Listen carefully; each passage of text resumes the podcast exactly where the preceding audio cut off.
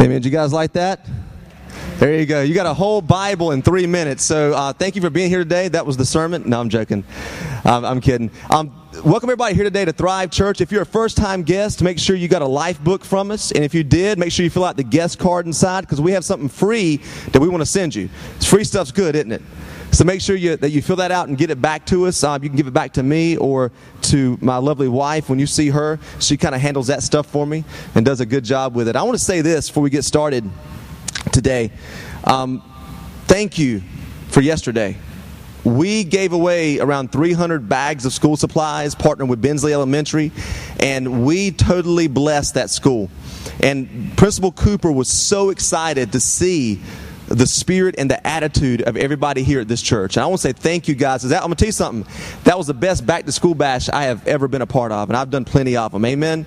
And I've been in churches a lot larger, but it's not about the size and numbers, it's about the size of the people inside. Amen. And thank you guys. Um, I believe, and I, am going to step out in faith. I know some people were skeptical that we could even do what we did. And um, I like skeptics a little bit. Don't you like being the underdog sometimes? Makes you feel good. Well, I'm going to continue to be the underdog. I'm going to set out a challenge for you for next year. It got really quiet. Everybody's looking with anticipation. I believe next year we can do two campuses in one day at the same time. Guess somebody don't help me in here, but I believe that we can do two campuses. Two. See, there's there's not a, a school going into a church. I, I mean, a church going into a school that's doing that for schools. Churches continue to minister out, uh, you know, outside um, or inside their walls, but not to a school. And Principal Cooper says the first time that she had ever seen a church say, "Let's go to your school and do something like that." But I have another school also interested, so I believe we can do it. Amen. Do you guys, do you guys believe we can do that? I believe we can raise enough for twice as many school supplies and do two schools in one day. We're going to pray. If God opens that door and leads us into it, we're going to do that because I'm telling you, Thrive Church is not about just what happens here at Sunday experience, it's about what happens outside these walls. And I've said this before and I'll say it again. If you're new here, I believe if a church does not do outreach, it's not a true church. If it's only about what we do on Sundays and Wednesdays, then man, let's just pack up and go do something else. Amen. I can watch TV and hear preaching. But you can't watch TV and go out and meet needs in the community. Amen. I can watch TV preachers and get a word, but you can't you can't go out in the community. And I believe that's got to be a key for a church. So that's one of the things that my heart is very dear to. So I want to say thank you to you guys. I was very impressed with you. Um, I saw good attitudes. I saw 99% good attitudes. That's pretty good. Amen. Um, the 1% may have came from me. I threw it back on me. It was a good time yesterday. Thank you guys so much. We've got to turn our attention to something real quick. Our grand opening's coming up. And what you'll see back there is you see door hangers and you see these invite cards. We're having our big launch day. Launch day is huge. Grand opening is to invite everybody we know to this place. I believe we can fill this place up on September 30th. Amen. What we're doing that day is we're having actually a free meal after our worship experience. We're having inflatables for kids. We're going to have free gift card giveaways. And we're trying to get the fire truck out here also to, to be here for kids to play on and get to, to, to meet firemen and do all that. That's all on September 30th at 10 a.m. That's pretty exciting, isn't it? Now, here's what I want you to do. Maybe, you know, you're new here, maybe you've been here for a while, uh, a part of the core team. I want you to help me with something. Work with me until September 30th. If you say, man, I've just come today and I'm not really sure about this place, help me until then. And then pray and see where God puts you at because I really need your help. I believe that there's people out there that are looking to experience Christ. And I'm telling you something, man, you could change somebody's life with this little card here. You literally could change the course of somebody's life and their eternal destiny just by handing the lady at the toll booth a card and saying, I go to a great church. Amen. So we have plenty of those out there. September 30th, we're going to be working toward that on Wednesday nights. When we meet here on Wednesdays, I'm going to be sharing with you what it's going to take with our guest services, our kids' ministries, with everything to get ready for that day and what happens after that. I just talked with a pastor. Um, in Colonial Heights, and their church went from, you know, 50 or 100 to about 900 in uh, two years. And we're talking about launch strategy. And he said, Man, y'all got a great strategy going. He said, We didn't even have everything that, that you guys are doing. You guys, some of you guys know who I'm talking about. And we had lunch this week. I believe we can blow this place up. Amen? Y'all believe that? Amen? Awesome. Well, that's, that's what we're here about. If you will turn your Bibles, let's get to the Word this morning. Uh, Acts chapter 8. Turn your Bibles to Acts chapter 8 and verse 1. As you know, we've been in a series called Dangerous Church, ex- investigating the book of Acts and seeing how that church was dangerous. Now, realize this when I played football, July was like the worst month ever. Because in July, you didn't get pads. Anybody play football? You know what I'm talking about. You didn't get pads in July. You had to run, run, run, and run. I mean, that's all we did. We show up and just run. And we're like, this is stupid, man. I want to hit somebody. And we didn't understand that the coach was preparing us for something. And finally, on the last day of, of those workouts, we had to run about a three mile loop. It was on a Saturday morning. And when you got done with the loop, guess what? You actually got a chance to get your pads then. And our coaches ran us so hard. I had friends on other schools. I'd be like, man, you know, our coaches are just killing us. Are your coaches doing that? No, our coaches aren't doing that, man. We get out, we get out early. We do this. I'm thinking, man, I'm, these guys are mean. But I realized something. They were preparing us for the fourth quarter. Because when you sat and they told us, when you get in front of that other guy and you're, and you're down there and you're in front of him, he says, I want in the fourth quarter, I want him to be huffing and puffing. And I want them to be sweating and out of energy. And I want you still ready to kick their butt. That's what they told us. And so they ran us and ran us. And you know what? Our, we still had the best records ever at my high school. Ever. I love talking to students now. I'm like, yeah, man, we got the best records ever. You know why? Because the coaches were preparing us for the season. The pain that we were experiencing, all that we were going through, was preparing us for what was coming. And you got to realize there's fourth quarters in your life too. There's times when you face stuff that you're going through and you're wondering, God, will I ever get through this? Can we make it through this season? And God is preparing you so you can handle more in the next season. I had somebody tell me this one time. They said, This is the, the um, least amount of responsibility you'll ever have. I thought, wow. And it's true. Right now, today, is probably the least amount of responsibility you will ever have. Life does not get easier. Can anybody say amen? But God prepares you for it. I want to speak to you about that today, the purpose of your persecution. Look at Acts chapter 8, verses 1 through 8. And Saul was there giving approval to his death. We spoke last week that was Stephen, the first martyr of the church. On that day, a great persecution broke out against the church at Jerusalem, and all except the apostles were scattered throughout Judea and Samaria. Let me just say this real quick all except the apostles. Do you remember when the, the, the really the first martyr happened in Christianity was Jesus?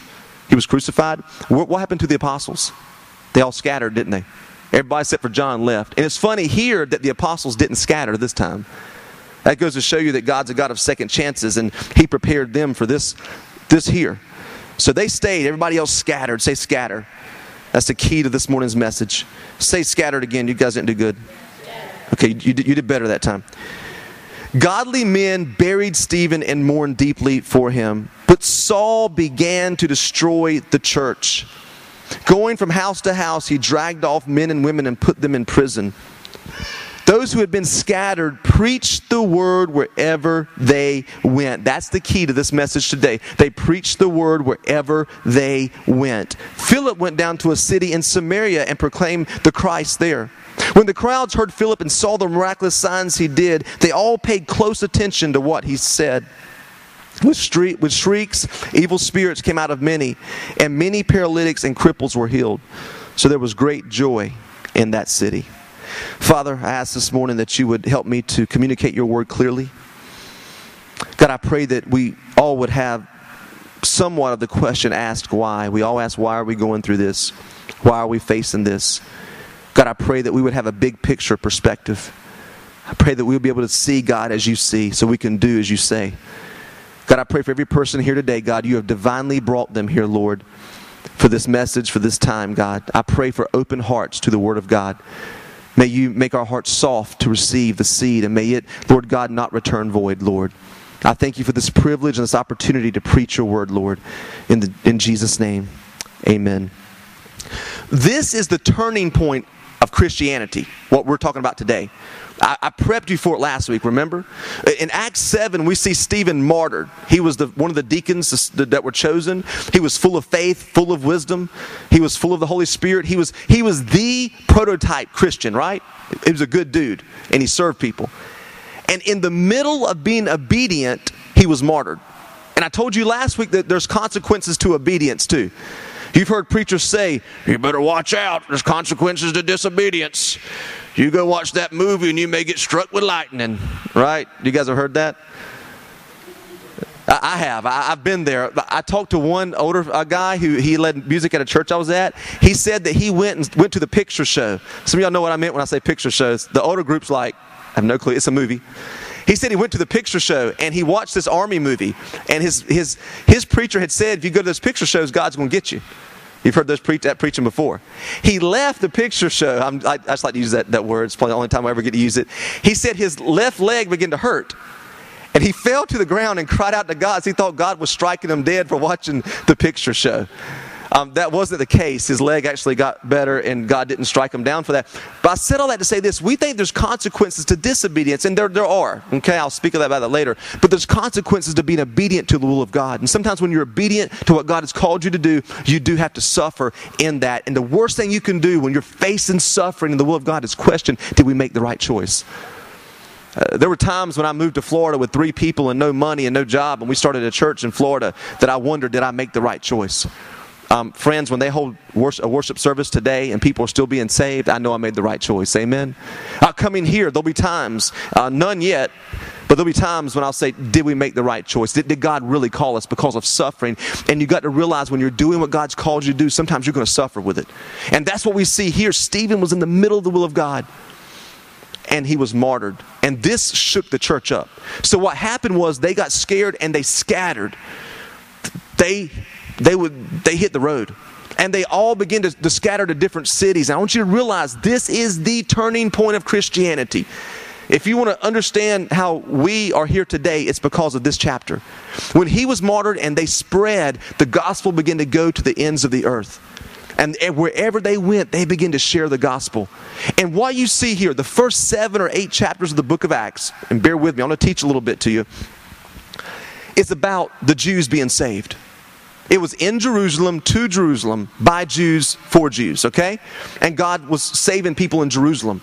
But when Stephen was martyred and they spread, the gospel then began to go to Gentiles. Who are Gentiles as me and you? See, they were only focused on their little group. They were only focused on those like them. And after Stephen was martyred, they began to reach Gentiles. They began to go out and do what God had called the church to do because of that. I want to just tell you this. It seemed like the worst tragedy you could face. Stephen, you just read that they, they mourned deeply for him. Stephen martyred, Stephen killed. I mean, could you imagine if one of the people, just imagine in your mind right now the person who you really just believe is on fire for God and is doing the best work for God ever. Right now, you, you know somebody, maybe, maybe it's a missionary, maybe it's somebody, and you know this person. Imagine if you got word that they were martyred on foreign soil. Imagine the hurt and the pain that would happen because of that, right? Imagine that. But, friends, I want you to realize that's what happened to them. But it wasn't the worst situation, it was the best thing ever for the church the gospel began to spread out. And I want, to tell you today, some of you are sitting here in your circumstance, you're like, God, why am I going through this? Why this tragedy? Why this pain? Why this sickness? Why are we going through what we're going through? But I'm telling you, if you'll get a big picture view, God is going to use that in your life to do things that you never could have done before. I'm going to tell you something. I would not be prepared for this endeavor if I would not have went through the pain of starting a church from nothing in Florida. Amen. Uh, God prepares you by using pain. And this morning, that's what I want to talk about because some of you in here need to realize that God is in control and He's sovereign even in your sufferings, I said last week. See, 1 Corinthians 2 8 says this. Just write this in your notes. Just write this in your notes we gave you. It says, If the rulers of this age would have known, they would not have crucified the Lord of glory. If the rulers of this age only would have known, they wouldn't have crucified the Lord of glory. Uh, who are the rulers of this age? It's the demonic forces of this age. You have, you do have Satan and demons, and I hate to bust your bubble if you think everything's hunky dory and everything's positive. We have an enemy. And Satan believed that he was actually doing something great in his demons by crucifying Jesus. If we can kill this guy, he will stop healing people. He'll stop preaching salvation. We can get rid of him. But what Satan didn't know is, is kind of like this, and some of y'all will know what I'm saying He killed Jesus, but it was like Bebe's kids. We didn't die, we multiplied. See, it was one man that could do one thing, and that was Jesus. If he was in Judea, he was healing in Judea. If he was in uh, Jerusalem, it was Jerusalem. But when he died, guess what happened? It started a movement where we all have the Holy Spirit living inside of us. That's why we're called Christians. That means that we can see right now across the world the gospel's being preached. Right now across the world things are happening. And if Satan would have known, he wouldn't have done that. He did not see it coming. And let me just say this to you today, man. If Satan only would, would have known of what he's doing to you and what it's going to create, he wouldn't do that to you. But he thinks that by putting that on you, he's going to destroy you. He thinks by putting you in that situation, he's going to bring you down. But I'm going to tell you something if you respond correctly, then you'll see yourself multiplied. It's just like this. The Bible says this Moses is dead. Joshua 1. Ever read that? Moses, my servant, is dead. It, it was the five words that changed history. See, the Israelites loved Moses. Moses was like the pastor um, that you like put his picture up in the foyer, and then you like, as you walk by, you, you talk about that one guy that did all this great stuff.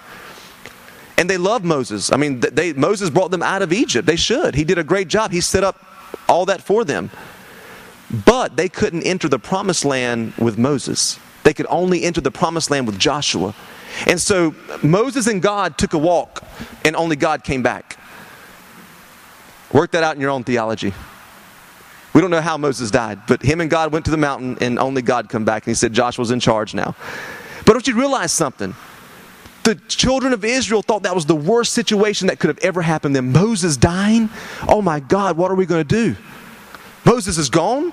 Are you serious? And they mourned.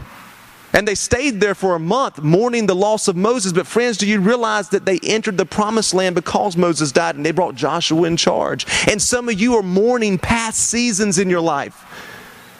You're mourning that person that you used to be with, or mourning that job you used to have, or you're mourning something. You're like, man, if only that was the glory days. But I'm telling you that God allows those seasons to die so you can move into the next season that He has for you. Amen. And we have to be ready for that. And sometimes, even in church, we're like, man, back in 1987, we had a great church service. I just wish we could do it back in 1987 or 1997 or even 2004 or even last week.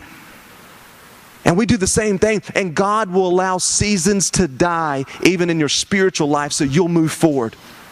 You know that the children of Israel couldn't find the bones of Moses. That's why I said him and God took a walk.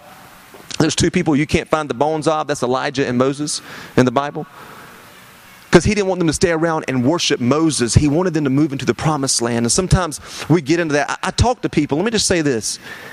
I talk to young people who had bad relationships. I mean, they, they were like with this person that beat them and with this person that was drinking and drugging and doing all this stuff. And they keep going back to that person. And you're like, really? You, you're going back to that dude? Yeah, I am. And they keep going back to a season that continues to destroy them because they don't understand that God released them from that to go into a new season, and they don't understand that God will let seasons die in our life so we can move forward into the next thing that He has for us. And friends, let me say this God allowed hardship and trial because it is pushing you and is creating a perseverance in you that you never thought you had inside of you. You don't know what's inside of you, like I said two weeks ago, until you are pushed to the test. Amen? And then you realize there's a lot more inside of you than you actually thought was there. So this morning, what I want to do, I have three points. You have them in your notes here. The purpose of our persecution. Because let, let me tell you something. You guys are going to need this. I don't know. I don't know who, when, or how. But some of us just came out of a trial, right? Some of you probably just came through that storm. And you're saying, man, that's the worst situation of my life. Some of you are going through the worst situation of your life. You're like, man, this is, I don't think it can get any worse than this. And some of you that think everything's hunky dory, you're getting ready to ride into the worst situations of your life. It, that's how life goes. Life is in seasons. I'm not trying to be a doomsday prophet. If I stood up here and told you that God's going to bless you and everything's going to be all right, and just just realize that no trouble's going to come your way, then I'd be lying to you. Amen. And so what you have to do is look big picture. I, I recently read a book it's called Great by Choice by Jim Collins. If, if there's any business people in here, they'll understand the book uh, uh, that he wrote, Good to Great. But Great by Choice, he said this. He said, Great leaders, I'm speaking to you as leaders, okay? Great leaders don't ever focus during a crisis on the small thing. Pay close attention here to this. He says the great leaders that you study in business and in the world, when they're going through something terrible, they focus on the big picture. He said, prime example. How many of you guys have rock climbed? Anybody rock climbed in here? Okay, I don't because I'm scared of heights. But if you're doing rock climbing, you actually have to first of all go and check and make sure all the places you're going to go are secure and sound. And Jim Collins was saying that, that he did rock climbing. That's one of the things he does to release from, from work and stuff. He said on his first run, it went great. He found every rock where he should go. So he, he hooked up, he did all the stuff, and went rock climbing. And on the real run, he said that one of the rocks that he thought was steady broke on him. It's kind of like life, isn't it, right? That thing you thought would never break breaks. He said the worst thing you can do in rock climbing is to begin to focus on the rock that broke or where you're, you're, where you're slipping at. He said you've got to get a big picture and then zoom out. Somebody say zoom out. And you've got to see what's the next step that I've got to take. And friends, when you're going through trials, you've got to get big picture mentality. You can't look at at small picture and say, "Oh my God, this is so bad. This is this this is terrible. This is the worst thing ever." You've got to begin to look in big picture and say, "God, what's my next steps? What do I need to do?" And that's what he was showing. So this morning, that's what I want to do for you. Look at Acts 8 verse 1. Acts 8, verse 1. And here's your first point persecution pushes us out of our comfort zone. Say comfort zone. That's the first word there in your notes. Acts 8, verse 1. And Saul was there giving approval to his death. On that day, a great persecution broke out against the church at Jerusalem, and all except the apostles were scattered throughout Judea and Samaria. See, the Jerusalem church had become content in Jerusalem, as I said before. Can I be even more real with you? They liked reaching people that looked like them and acted like them. They were uncomfortable with people who weren't like them. And they had become ineffective and what this situation was used, it was used actually to propel them out of their comfort zone of Jerusalem. See, we all have a Jerusalem, don't we? We all have comfort zones in life. And if you stay there long enough, God's going to push you out of a comfort zone so you can fulfill His will because you can't be comfortable and do the will of God at the same time. There's some times He'll give you comfort and you better be real happy when He does. Like, God, thank you, it's comfortable. But there are times when God's going to push you out of that comfort zone. If we look back on our life in the tough times, you can realize this it's caused you to reevaluate, hadn't it? When you've gone through something tough, it causes you to reevaluate your life. And I've heard this said before you will change your belief system when what you believe does not produce anticipated results anymore. You will change your belief system. See, there's, there's things that we believed about life I used to believe that God did not matter and Jesus did not matter and church was stupid. I'm going to be honest with you. I, I, did not grow up in church. But when my lifestyle began to go downhill, I realized my belief system or my, my lifestyle system wasn't su- supporting or producing what I needed anymore. And so I realized that when my buddy got saved and his life turned around, that I had to change my belief system. So sometimes when you're put in that situation, or you're being pushed out of your comfort zone, it changes you to reevaluate even theology.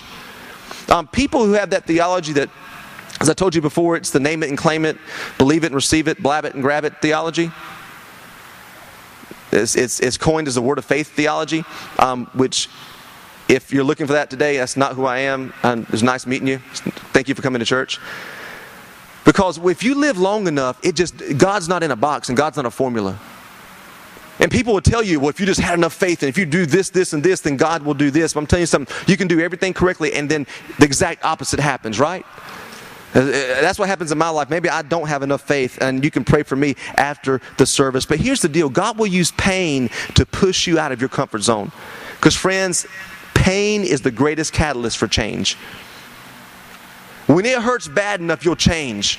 See, I had a, a mother come to me when I was in North Carolina and she said, Oh, my son's in jail. Can you please go talk to him? I said, Yes, ma'am, I'll, I'll be there. Okay? So I go and talk to this young man. He was unresponded. He was like, Yeah, I don't care. Uh huh. Uh. I mean, he's just like, he grunted. He didn't even talk. I was trying to talk to him. I said, Well, they need to leave him here for a couple years and he'll learn to talk. But the mom said, Well, I went and got him out yesterday and I brought him back home and we, you know, washed his clothes and cooked dinner for him. We just did everything for him. I said, Okay. She called me two weeks later. He's back in jail again. Can you go see him? I said, Sure. I went and saw him. He just sat there and grunted. And I talked to her. I said, I think what he needs is stay in jail a little while, I'll be honest with you. I'm going to speak truth to you. I'm not going to be the pastor that says what, what, what you want to hear. And she said, Well, he told me that if we leave him in jail, he's going to kill himself. I said, Ma'am, I, I'm going to just be real honest with you. I said, Number one, he made choices to get put in jail, and there's consequences for your actions. Okay? Number two, he needs to know that if he takes his life, it's his own choice to do that. It's, it's not, you are not causing him to do that. Well, I just don't know. They, they got him out of jail again. So um, they went. He got in jail a third time within a month. He stole their car, stole their money, wrecked it. I mean, it was just terrible. And she come to me again. I said, "Do you think it's about time to leave him in jail?" She said, "We can't take him out this time. They're going to leave him in there."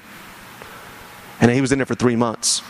And he cried and he cried and he, and he opened up and talked and he was ready to, to change his belief system. He's ready to change his lifestyle because it hurt bad enough. I'm going to tell you something. He changed his life. He hadn't been in jail since because he actually began to hurt bad enough. And the worst thing that we can do sometimes is ask God just to take away all pain. And even in the lives of those, if you're parents in here, sometimes your children need to experience pain. Because if you keep, if you keep from them from pain. They don't continue to make the same choices. And that's what God was using here. He used pain to scatter the, the people in Jerusalem because they never would have thought of leaving until pain hit them. And sometimes it takes pain in our life to realize that maybe it's time to move to another option, even in relationships. Some people keep running back to Pookie and Ray Ray, and, and he keeps hurting them. And he keeps doing this and doing that, and won't do this and that, sometimes you just need to leave the situation. Amen? And get out of the situation. Until it hurts bad enough, it won't change. And churches are the same way. Let me tell you something. I've been at the most ineffective churches that are dying. Dying. I mean, they're I mean they're dying and they will not change. I talked to a pastor this week. It was amazing. I had a meeting with Craig Walker, who's in our conference as a church of about a thousand. He took a church of 35 that was dying the Norfolk church, a week from shutting the doors, dying 35 people. That church is running a thousand today because they were willing to change. It hurt bad enough where they saw the doors shutting. He said, Do you want to reach unchurched folks? Do you want to reach the lost? Or do you want to keep doing church and, and, and memorying the past? Or do you want to move into the future? And friends, until it hurts bad enough, a lot of times we won't move into the next season that God has for us. Sometimes it takes pain to do that. I remember my dad sat down with me. He had a father the son talk. And my dad's not a believer. I've told you that. My dad's not a Christian at all. I mean, you know, if he died right now, I know where he'd be. Uh, he's not a believer. He'll tell you he's not a believer. But my dad still got wisdom, and you need to realize that sometimes, you know, you know, God used the kings of Assyria that were not believers in the Old Testament. My dad sat down with me when I was uh, about 23 years old, and he told me, he said, uh, "Son," he said, um, I'm glad you've made changes in your life. I'm glad that you're doing better. I'd been saved and I got uh, released from drug and alcohol addiction. And I began to change my life. He said, Son, you know, I, appreciate you doing your band. I played in a band and he supported me the whole time. But my dad said, It's, it's time for you to, to make some life decisions. You have no degree, you have no transferable skills, you have no direction in life, and you're 23 years old, still, uh, 23 years old, still living at home. He says, you got to make some changes and some direction. He said, I'm willing to support you if you'll do it. He said, Here's the deal. And I had a band that toured the nation. I did what a lot of these garage guys want to do. He said, If you'll quit your band, if you'll sell the van and all that stuff, he said, I'll send you debt free through college. And you pick the college of your choice. He says, I've seen your changes. He says, I know you have a bright future. He said, You've got to get out of this town that we're in, too. It's a very small town, 5,000 people. And I sat down there and I said, Dad, I said, um, I'll, I'll do that. And my dad put me through college, but it hurt me. I had, to, I had to release everything that I was at to move forward into that season. And my dad used pain. He spoke to me with painful words saying, It's time for you to move out of your comfort zone. Because here's the truth, man. Your daddy, God loves you. He loves you just the way you are, but God will never leave you the way that you are. He loves you just like you are. He's not looking for a future you to be in love with. He is as in love with you today as he ever will be. But friends, he will never leave you the way that you are because he sees the potential inside of your life. In Mark 6:56 it says this. Let me just cross reference here. You can write this in your notes. You don't have to turn there. Mark 6:56. The Bible says, wherever he entered, that's Jesus, into villages or cities or the country, they laid the sick in the marketplaces and begged him that they might just touch the hem of his garment. And as many as were touched were made well.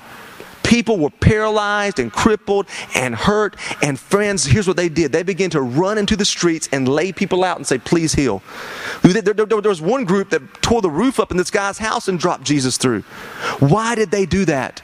Because the pain was enough that they needed change. And they saw their lives change because it hurt bad enough. And God will sometimes use pain. So when you're experiencing pain and you're experiencing tough situations, you need to evaluate, take the big picture and say, God, why is this pain hitting my life? Is there things that you want me to change? Are you trying to push me out of a comfort zone? Because He does everything in love. He never does anything to hurt us. Amen? He does it in love to shape us. Those people would have been in their beds forever until then. Here's point number two. Is this okay so far? Okay, good. Number two, look at verse 5. Point number two is this Your persecution positions us to encounter God's power, positions us to encounter God's power. Look at verse 5. Philip went down to a city in Samaria and proclaimed the Christ there. Just say Samaria. So you need to pay attention to key words in the Bible. When the crowds heard Philip and saw the miraculous signs he did, they all paid close attention to what he said. With shrieks, evil spirits came out of many, and many paralytics and cripples were healed.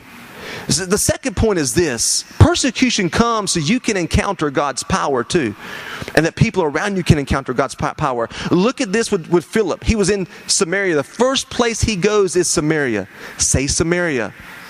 You've got to hear this. You've got to understand what Samaria is in that culture. Samaritans and Jews hated each other. I mean, hated each other. If you reference John 4, when Jesus went through Samaria, he says he needed to go through Samaria. What did he do to the disciples? He said, Y'all go into the city and buy food. Why did Jesus do that? Because they could not handle ministering to Samaritans.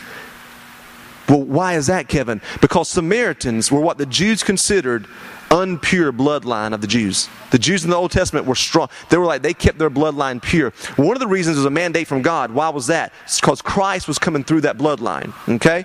There was a, there's a reason for it. But I want you to realize something. They believed the Samaritans were half Jew and half Assyrian.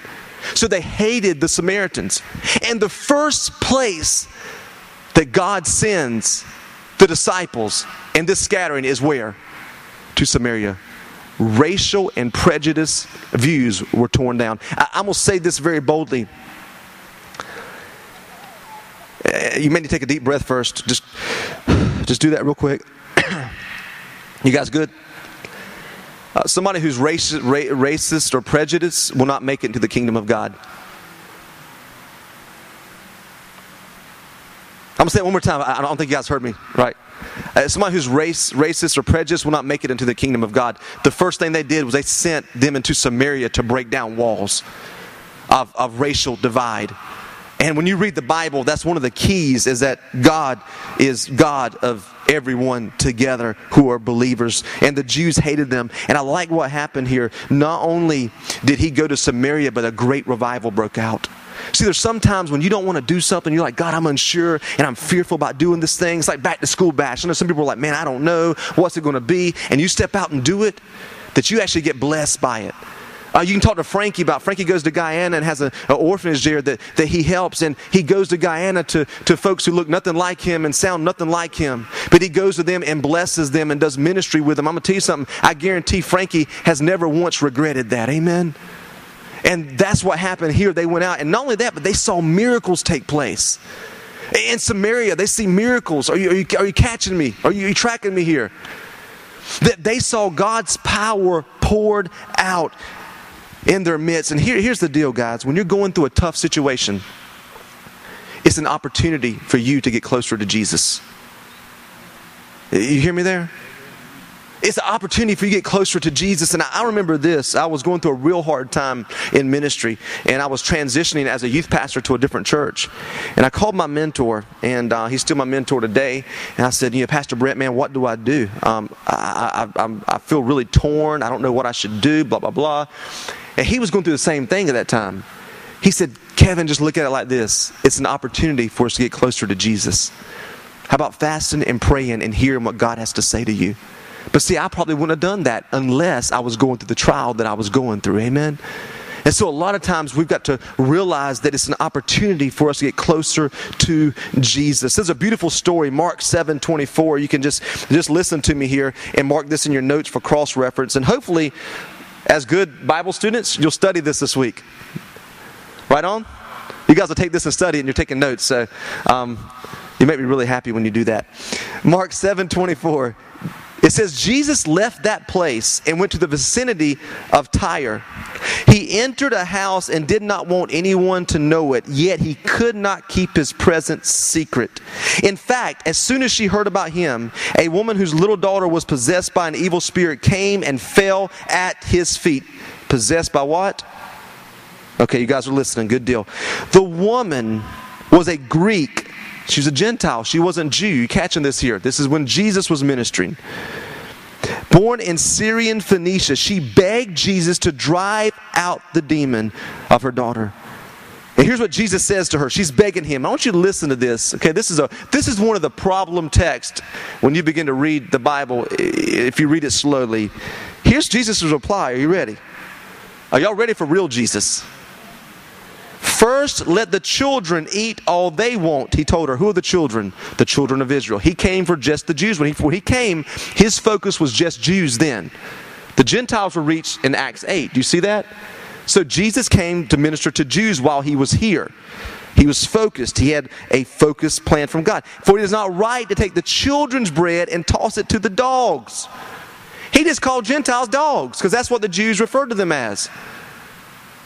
Are you swallowing hard yet? This is the Bible if you if you read it. But watch this. This is what I love here. But this is what she said. She said, Yes, Lord. But even the dogs under the table will eat the children's crumbs. Wow. Then he told her, For such a reply you may go. The demon has left your daughter. So she went home and found her child lying on the bed, and the demon had gone. Here's the deal, guys. She had a child possessed by a demon. Now, I know some of y'all got, got, got some, some children to act up, but they ain't possessed by a demon. No, no, they're not. Don't even look at me like that. I mean, could you imagine having a demon possessed child? Somebody like, yeah, I got one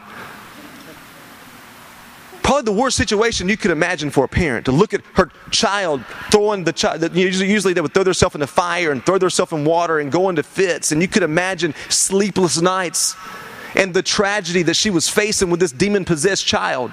But what I like here is that demon possessed child actually drove her to the feet of Jesus.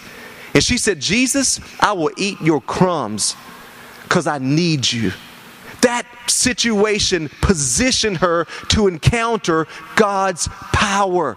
She never would have been recorded in the Gospels unless she would have had a demon possessed child. So Satan had planned we're going to possess this woman's daughter with a demon and we're going to destroy her life. And I love the fact that when she went to Jesus, what happened? She sees deliverance happen and she encounters God's power. Let me just say this, guys. God hires your trouble to push him closer to him. What are you saying? God is not the author of evil, but listen to me. Listen closely. In the book of Job, what happened? Satan had to go to God to get permission to even go after Job. You see that? And God said, Go ahead, go ahead, because what you're going to do to him is you're going to prove that he's going to be stronger in the end and more blessed than he was after what you do to him. God hired that trouble. And guys, your troubles are employed by God to make you stronger, to see His power in your life. And some of you, if you wouldn't have had the trouble, you never would have sought Him like you did. My mom, when she was in her last days of cancer, she sought God like I'd never seen mom seek God before.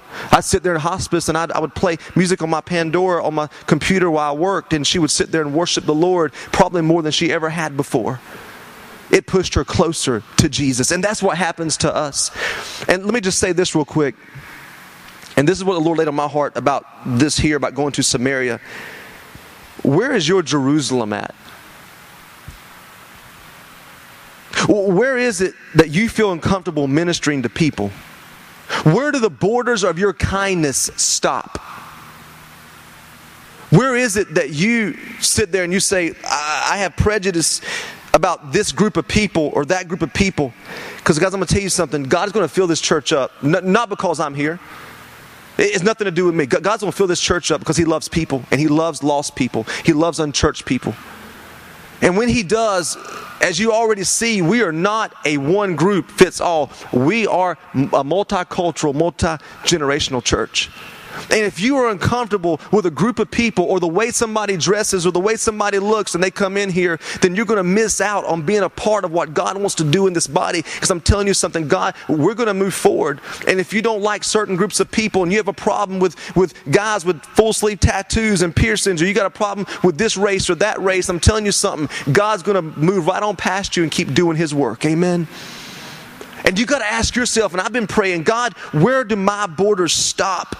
And here's the scary thing some churches would rather dry up and die than reach people outside of their comfort zone. And uh, my gifting here is this I am a shepherd, and if you have a need, I'm going to be there for you. I love you guys. Y'all know how I roll here, amen?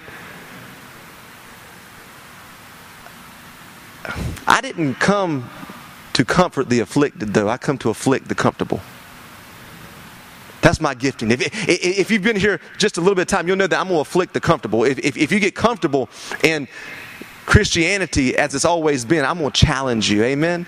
I'm going to, and, and, even Jordan has faced some of my affliction already, and, and Daisy, and we, we, meet and we talk and we, we mentor and go through things. Some of you guys have, but I believe that's what God wants to do because He wants us to fulfill the potential that He's placed inside of us. Here's your final point this morning in your notes. Point number three is Persecution prepares us for expansion. And Daisy, if you'll come, Jordan. Acts 8 4 says this Those who had been scattered preached the word wherever they went. And verse 8 says, So there was great joy in that city. They preached the word wherever their pain built them for expansion, as I was saying earlier. And there was great joy in that city. There was a city touched because somebody experienced the pain that was brought in their life and they allowed it to push them and propel them further. Friends, I'm telling you, some of you have been through uh, that valley of the shadow of death in Psalm 23 and you're wondering, God, why? God is trying to expand you.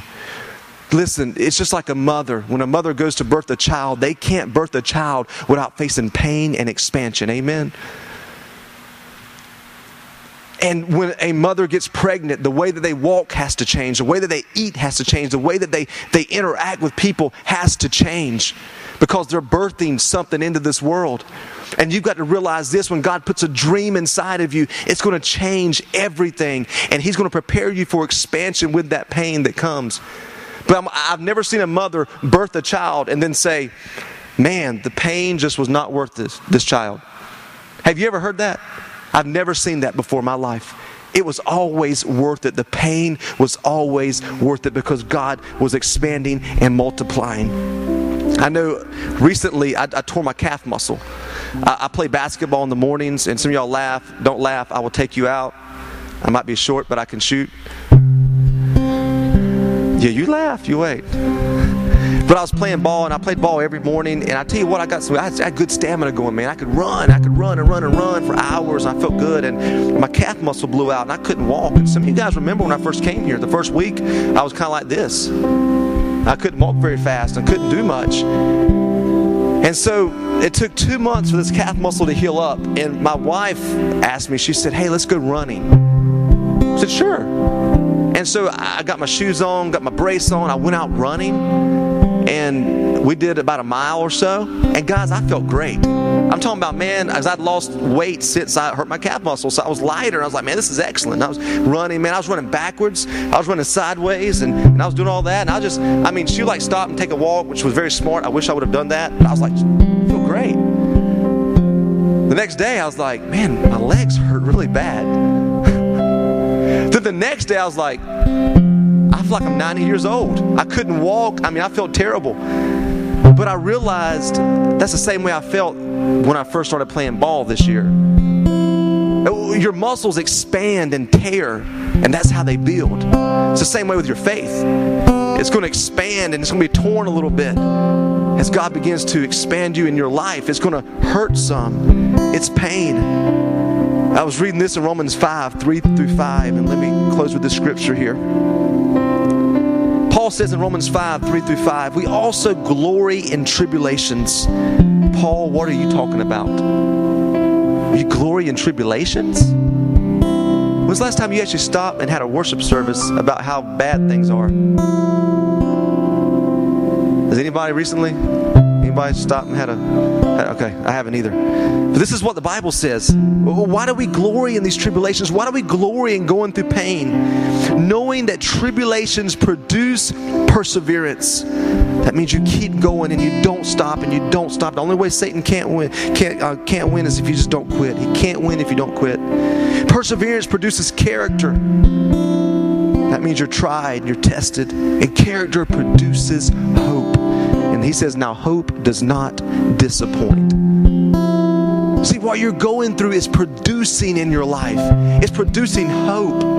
And when you're sitting with somebody else and they're going through trials, you're saying, Man, let me tell you, I've been through that and I know how it feels. And I've been through the same thing, but I can tell you, God brought me through it. And one of the things I love about this church is having saints in this church that have been through it. Because some of us go through it and say, Wow, Lord, what am I going through? I'm never going to make it. And they'll say, I've been broke before. I've so broke, we ate beanie weenies for three months. You're going to be all right. It produces hope. And that's what God wants to produce in our life. And let me say this here. As I told you earlier about Habakkuk, God, why? Does anybody ask that question this week? Why? Why have I got to go through this? Habakkuk was asking the same thing. Why? Why are my enemies having victory over me? And God said, I want my glory to cover the earth as the waters cover the sea, Habakkuk. That's my vision. That's huge, isn't it? Says, But Habakkuk, as you are right now, you can't fulfill the vision I put inside of you. And the only way I can stretch you is to put you through a season of exile because the Israelites were getting exiled to Babylon. And Babylon, the most wicked people on earth, now had charge over the Israelites. For 70 years, they were in captivity. I mean, could you imagine that? And then God looks at Habakkuk and says, I'm going to use your enemies to do something in you that would not have happened if you just would have stayed in Jerusalem. I see the big picture. God saw this day. He saw salvation. He saw Jesus coming. Habakkuk could not see the full picture. He only had to trust that God was doing something inside of him. Want you this morning, guys, I don't know where you're at. Um, I don't know what you're going through, but I know that we're all going through something here today at some level, some shape, some form. And I'm here to encourage you there's a purpose for your pain. God never wastes pain, it's only used to prepare us. If you will, just stand to your feet this morning. Just stand to your feet all over this place. I want you to bow your head and close your eyes.